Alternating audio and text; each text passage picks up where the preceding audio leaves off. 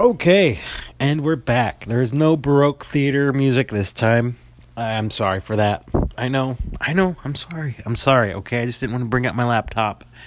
Because, uh, well, I think I've only gotten about three pages in of a 60 page novel, so.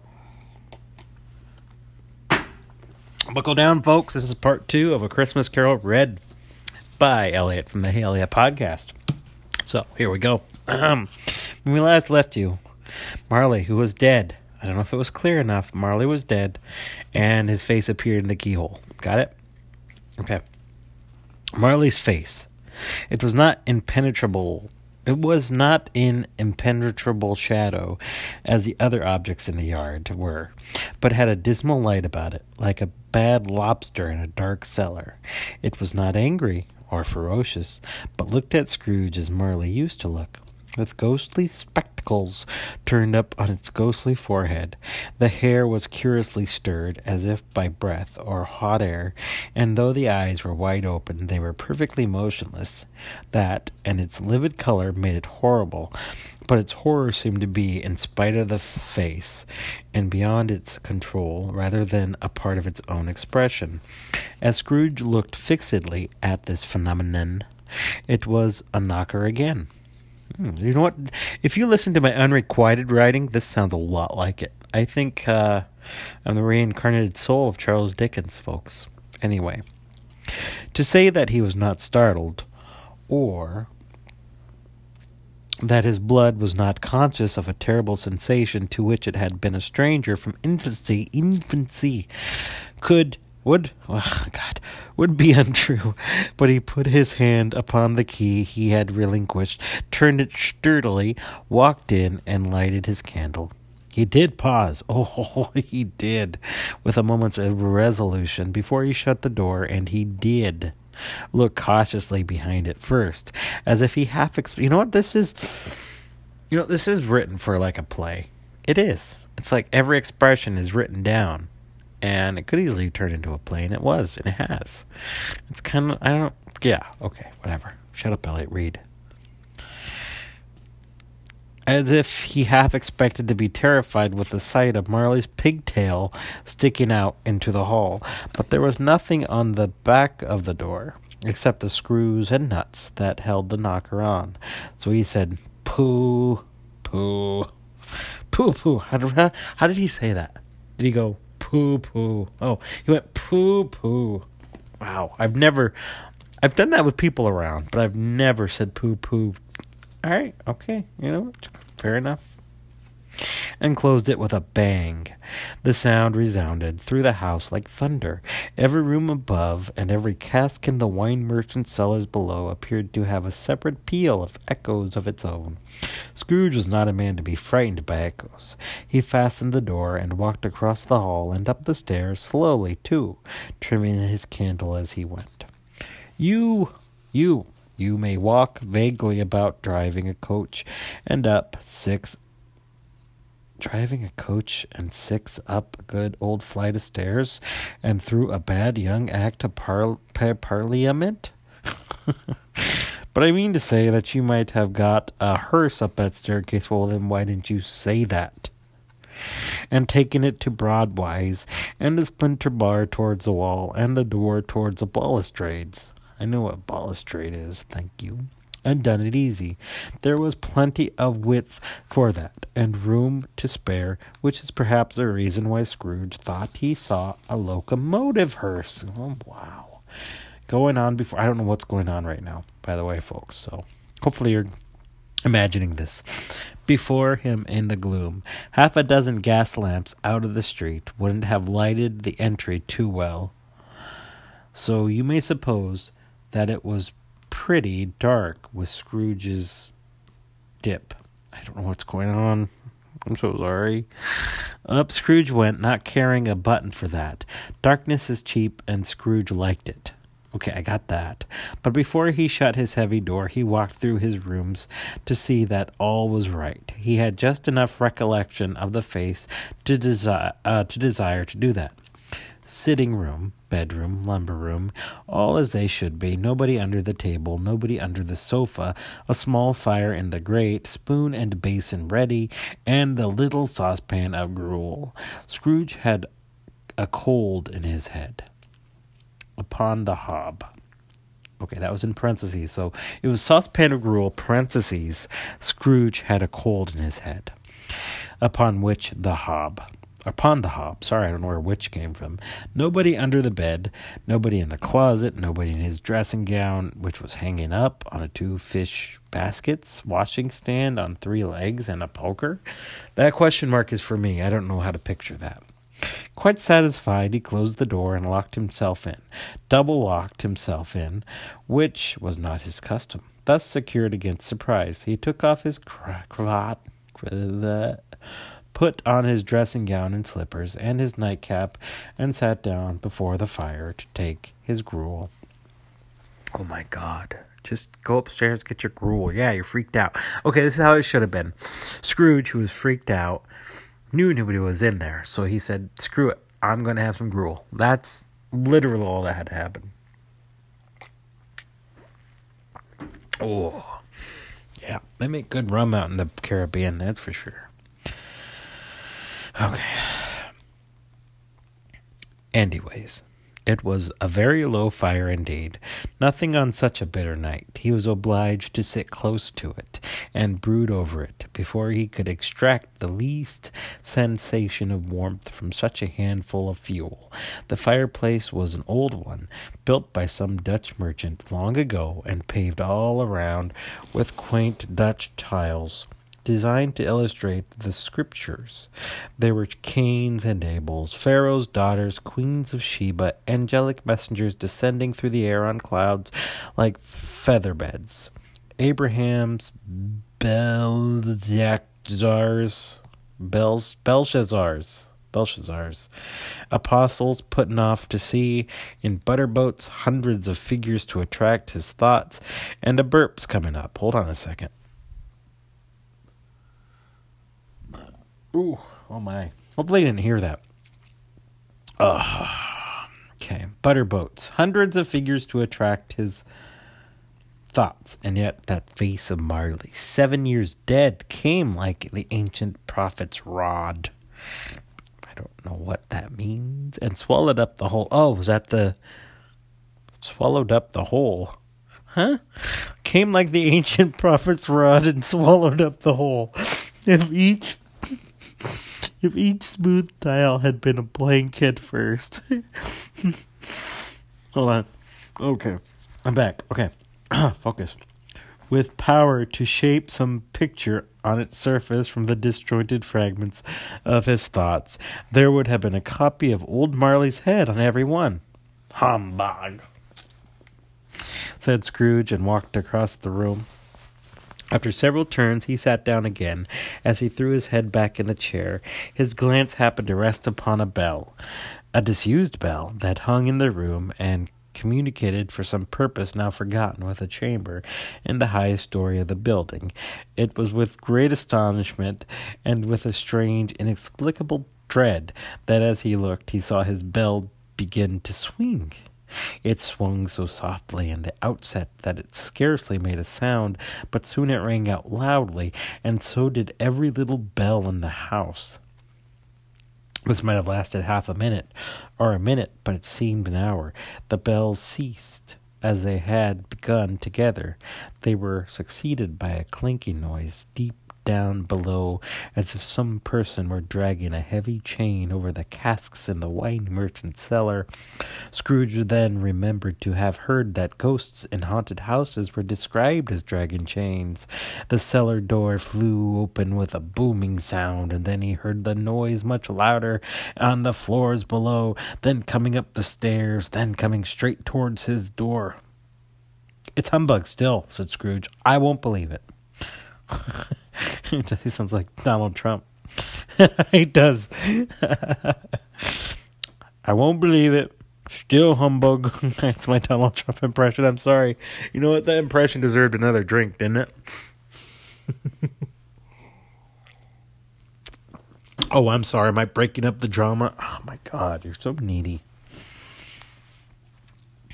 His color changed, though, when without a pause it came on through the heavy door and passed into the room before his eyes.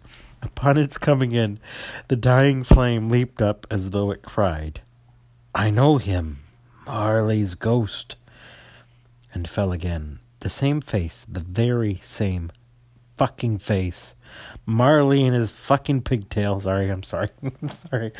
Marley in his pigtail, usual waistcoat, tights, and boots. The tassels on the latter bristling, like his pigtail, and his coat skirts, and the hair upon his head. The chain he drew was clasped about his middle.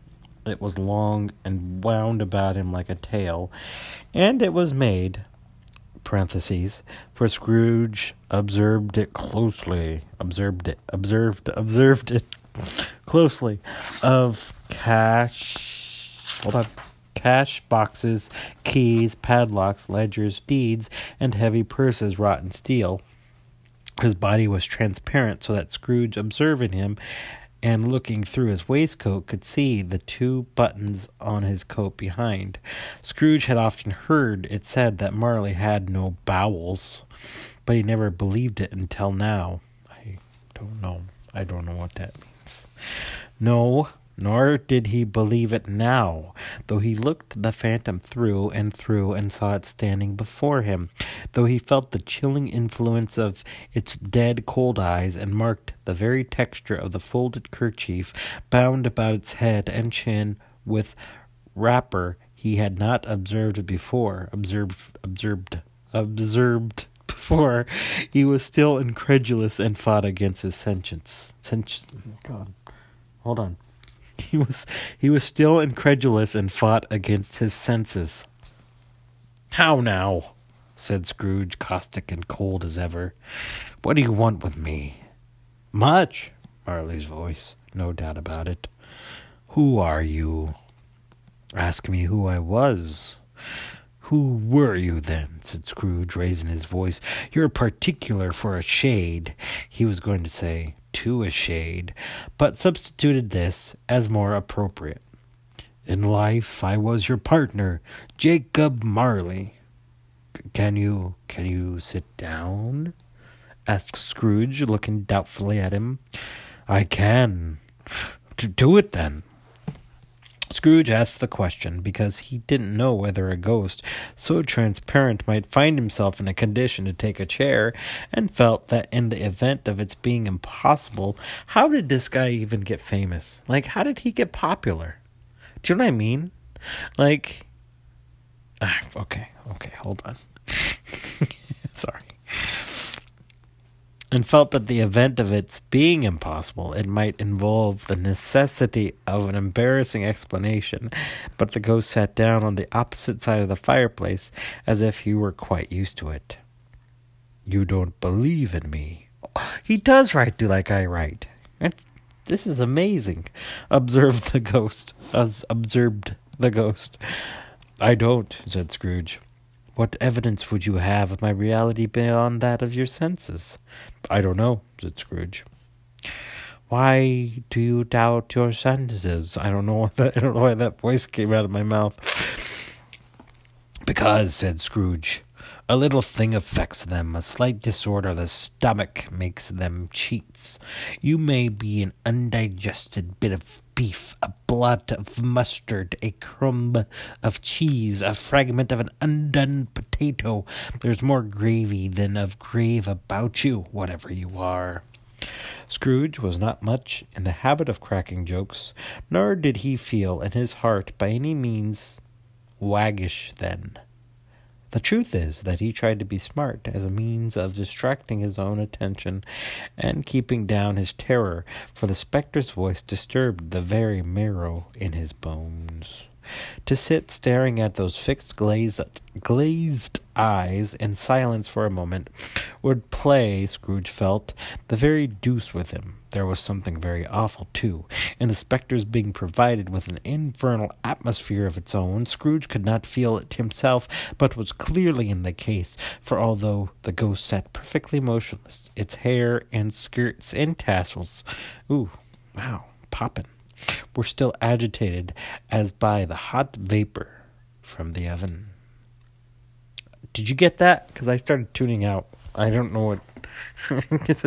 hold on a second. Hold on. I need one of my my my my, my, my medicine. Mm-hmm. Okay, and we're back.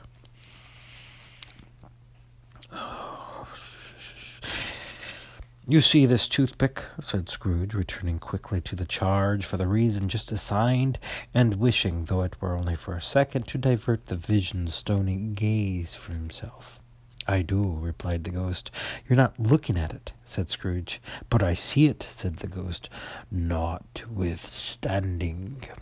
Well, returned Scrooge, I have but to swallow this and be for the rest of my days persecuted by a legion of goblins, all by my own creation. Humbug, I tell you. Humbug. H U M B U G. Humbug. Got it? Good. At at this the spirit raised a frightful cry. Whoa! And shook its that's, that's is that frightful? And shook its chain with such a dismal and appalling noise that Scrooge held on tight to his chair to save himself from falling in a swoon. But how much greater was his horror when the phantom, taking off the bandage round its head, as if it were too warm to wear indoors, its lower jaw dropped down upon its breasts, its bosom. It dropped upon its bosom. sorry, sorry. Focus, focus, focus. Scrooge fell upon his knees and clasped his hands before his face. Mercy, he said. Dreadful apparition, why do you trouble me? Man of worldly mind, replied the ghost. Do you believe me or not? I do, said Scrooge. I must. But why do spirits walk the earth, and why do they come to me? It is required of every man, the ghost returned, that the spirit within him should walk abroad among his fellowmen and travel fellowmen, sorry, fellowmen, and travel far and wide. And if that spirit goes not forth in life, it is condemned to do so after death. It is doomed to wander through the world. Oh, woe is me! And witness what it cannot share, and might have shared on earth and turned to happiness. Again, the spectre raised a cry. Whoa! raised a cry and shook its chain and wrung its shadowy hands. You are fettered, said Scrooge Temperling. Tell, tell me why. I wear the chain I forged in life, replied the ghost. I made it link by link, and yard by yard I girded it on my own free will, and my own free will I wore it. Is it is its pattern strange to you? Scrooge trembled more and more. I wish I could have a cartoon sound of, of just like shaking bones. Or would you know, pursued the ghost, the weight and length of the strong coil you bear yourself?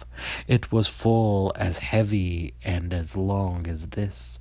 Seven Christmas Eves ago you labored on it, since it is a ponderous chain.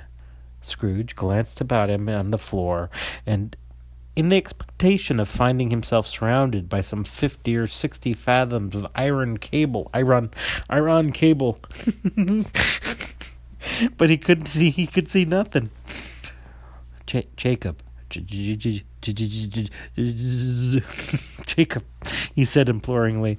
Oh, Jacob Marley, tell me more. Speak comfort to me, Jacob. I have none to give. The ghost replied, It comes from other regions, Ebenezer Scrooge. It is conveyed by other ministers to other kinds of men, nor can I tell you what I would. A very little more is all permitted to me. I cannot rest, I cannot say, I cannot linger anywhere. My spirit never walked beyond our counting house. Mark me, my in my life my spirit never roved beyond the narrow limits of our money changing hole.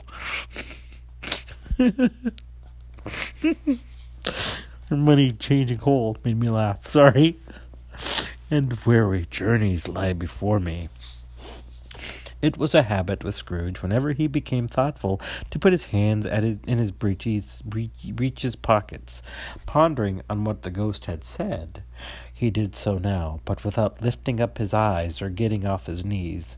You must have been very, very slow about it, Jacob, Scrooge observed in a businesslike manner, though with humility and deference. Slow? The ghost repeated. Seven years dead, mused Scrooge. Seven years dead, mused Scrooge. And traveling all the time? The whole time, said the ghost. No rest, no peace, incessant torture of remorse. You travel fast, said Scrooge. On the wings of the wind, replied the ghost.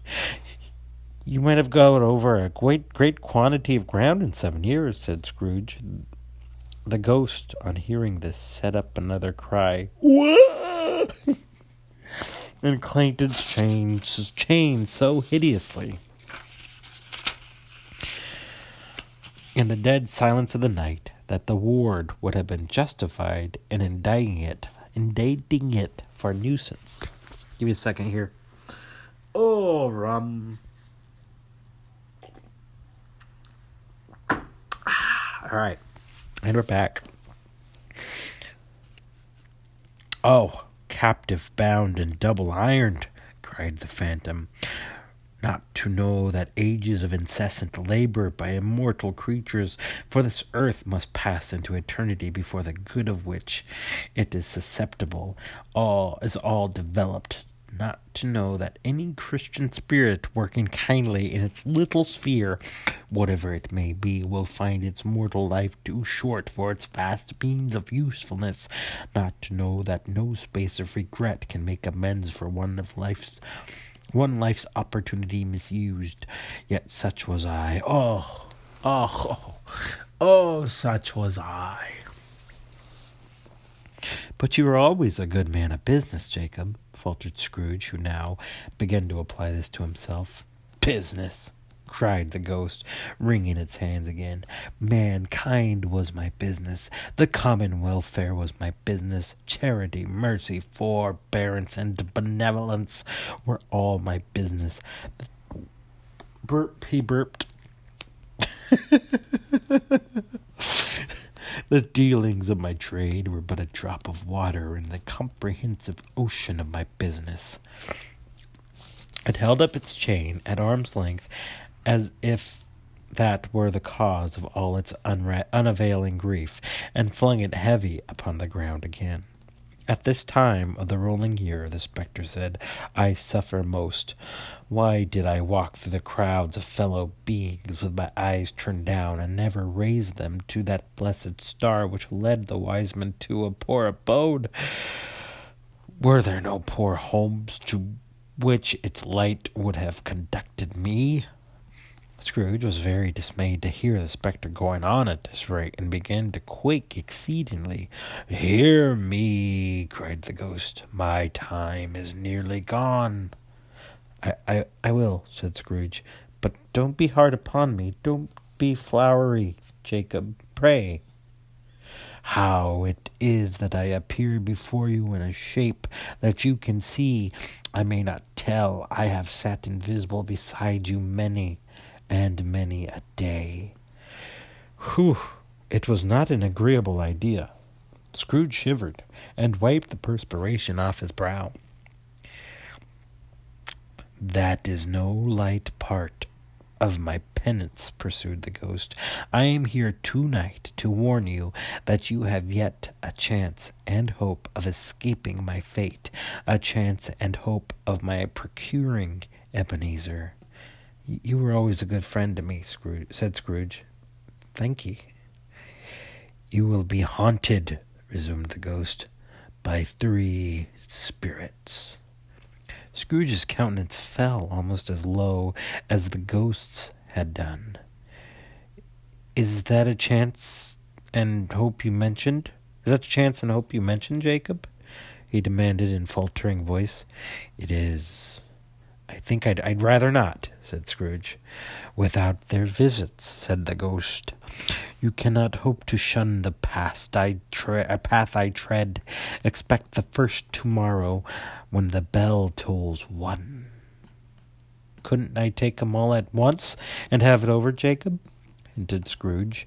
Expect the second on the night at on the second on the night at the same hour the third upon the next night. When the last stroke of twelve has ceased to vibrate, look to see me no more, and look that, for your own sake, you remember what has passed between us. When it had said these words, the spectre looked took its wrapper from the table and bound it around its head as before. Scrooge knew this by the smart sound its teeth made when the jaws were brought together by the bandage. Way to kill the mood, buddy. Just. Dude, you had me going, okay? And then you have to talk about the bandage wrapping. I mean, Jesus. Just pick up the bandages and go, Marley. You've overstayed your welcome. Okay, when the jaws were brought together by the bandage, he ventured to raise his eyes again and found his supernatural visitor con- confronting him in an erect attitude, with its chain wound over and about its arm. The apparition walked backwards backward from him, and at every step it took, the window raised itself a little, so that when the spectre reached it, reached it, it was wide open. It beckoned Scrooge to approach, which he did. When they were within two paces of each other, Marley's ghost held up its hand, warning him to come no nearer. Scrooge stopped, not so much in obedience as in surprise and fear. For one, for on the raising of the hand he became sensible of confused noises in the air, incoherent sounds of lamentation and regret, wailings, wah, inexpressibly sorrowful and self accusatory. The spectre, after listening for a moment, joined the mournful dirge and floated out upon the bleak, dark night. Scrooge followed to the window, desperate in his curiosity. He looked out. The air was filled with phantoms, wandering hither and thither in restless haste, and moaning as they went. Every one of them wore chains, like Marley's ghost. Some few they might be guilty governments, were linked together. None were free. Many had been personally known to Scrooge in their lives. He had been quite familiar with one old ghost in a white waistcoat and a monstrous. You know, he's lost me here.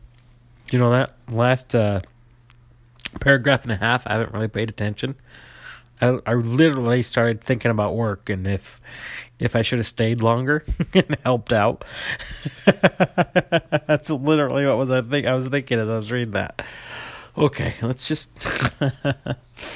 He had been quite familiar with one old ghost in a white waistcoat, with a monstrous iron safe attached to its ankle, who cried piteously at being unable to assist a wretched woman with an infant, with an infant who saw it below. I'm to read really fast here. Upon a doorstep, the misery with them all was clearly that they sought to interfere for good in human matters and had lost the power forever.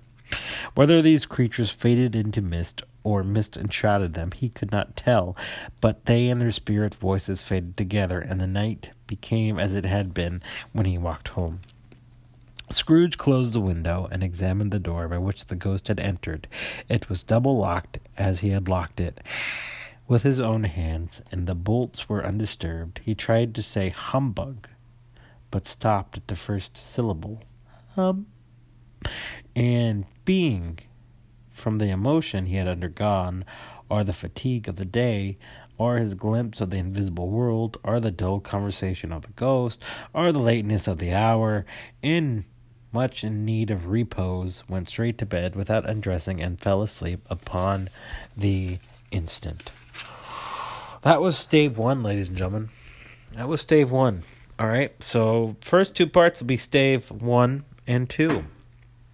How does that sound, folks? How does that sound to you? Okay, so we're going to take another break here, and then I'll set you up for uh, a Christmas Carol Hey Eliott podcast part three, and we'll do that, okay, folks? So stay tuned.